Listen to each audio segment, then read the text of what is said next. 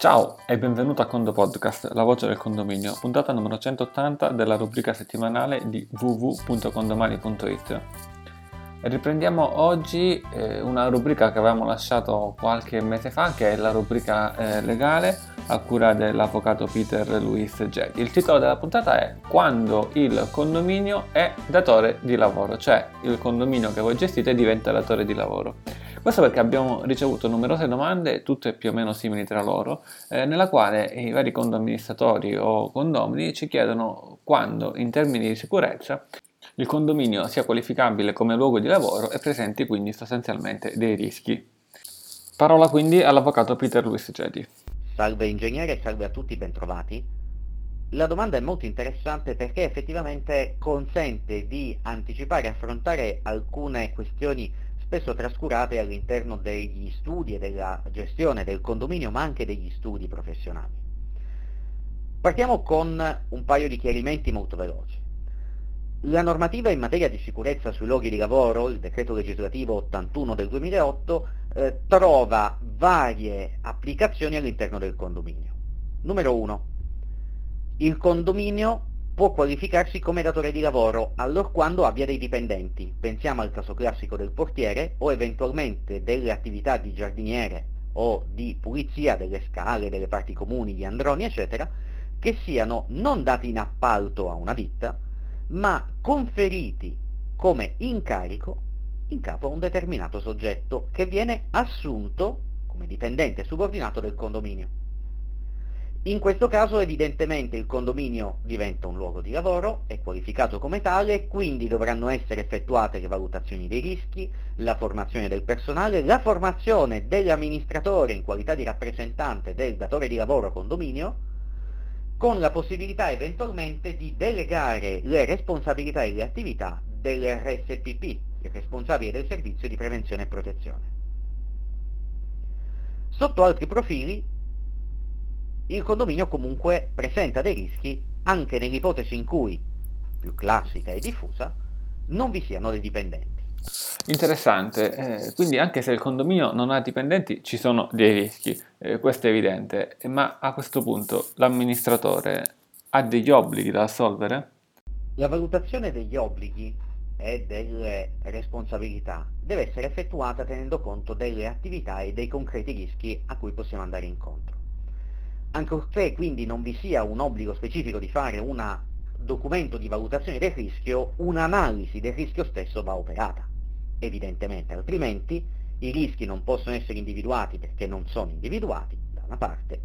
dall'altra i rischi non vengono correttamente gestiti perché se non li individuo non sono in grado di gestirli. Quali sono i rischi a cui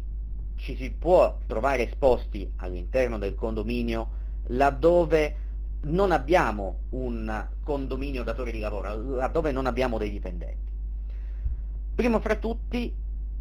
la presenza di lavoratori in appalto, quindi la ditta delle pulizie o il giardiniere o comunque tutti quei soggetti, l'elettricista, il muratore, che vengono chiamati per gestire e risolvere determinati eh, problemi o eh, effettuare la manutenzione anche ordinaria o straordinaria di parti condominiali, di parti e servizi condominiali.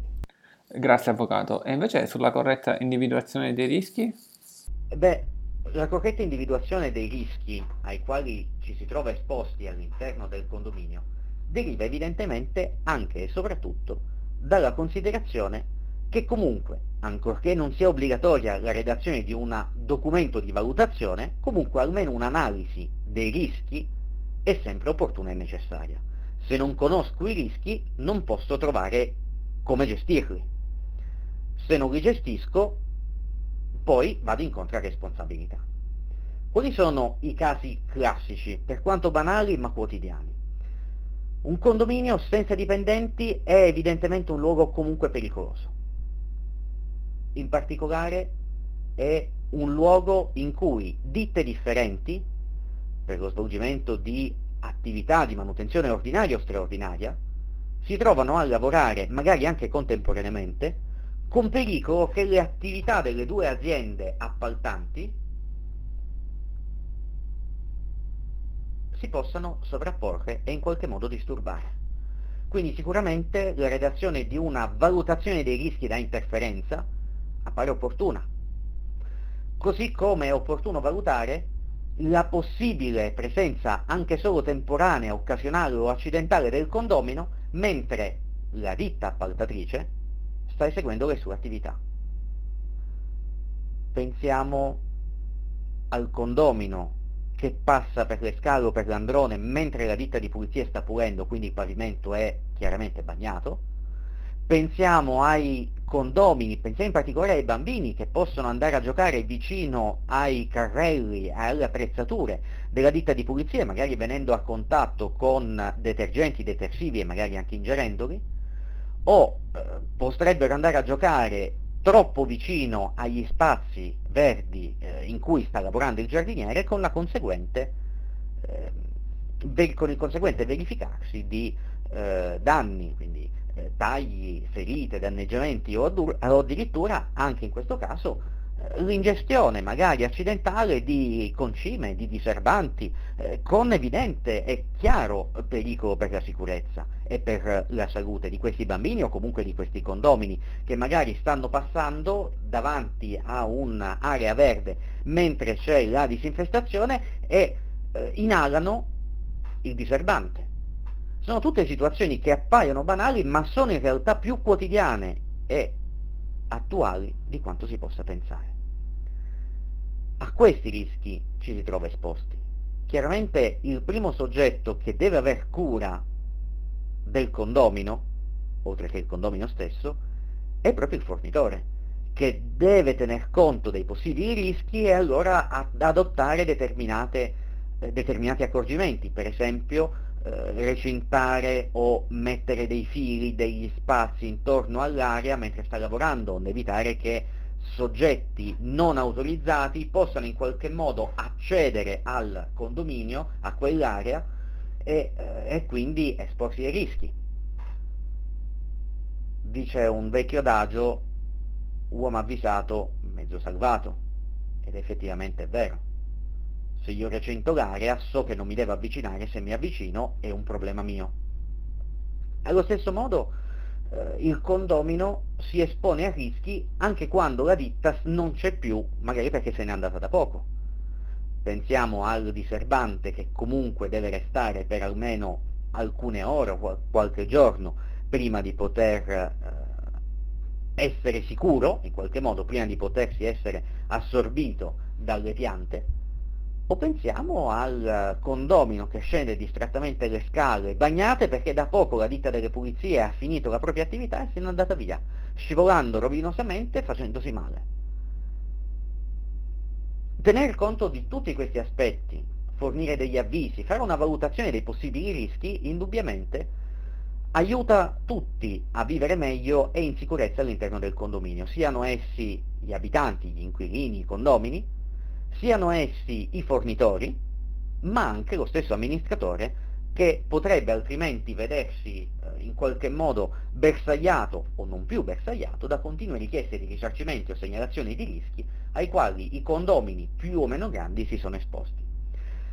Concludo con un'ultima riflessione, anche abbastanza complessa e anch'essa quotidiana, eh, particolarmente complessa e complicata è la gestione di quelle che sono le opere edili, laddove eh, bisogna anche predisporre della documentazione estremamente specialistica, per esempio il POS,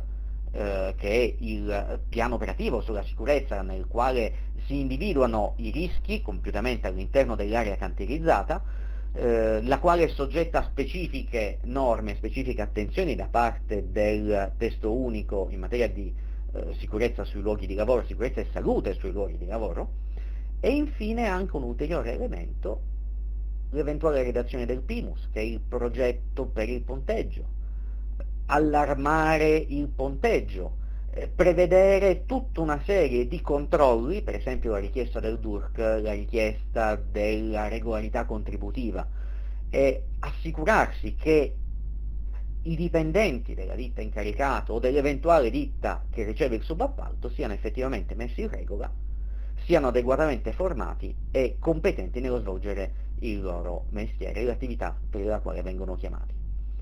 Eh, la gestione quindi in sicurezza del condominio è molto più ampia e variegata di quello che si possa pensare da questa brevissima disamina che abbiamo fatto, eh, andando dagli adempimenti del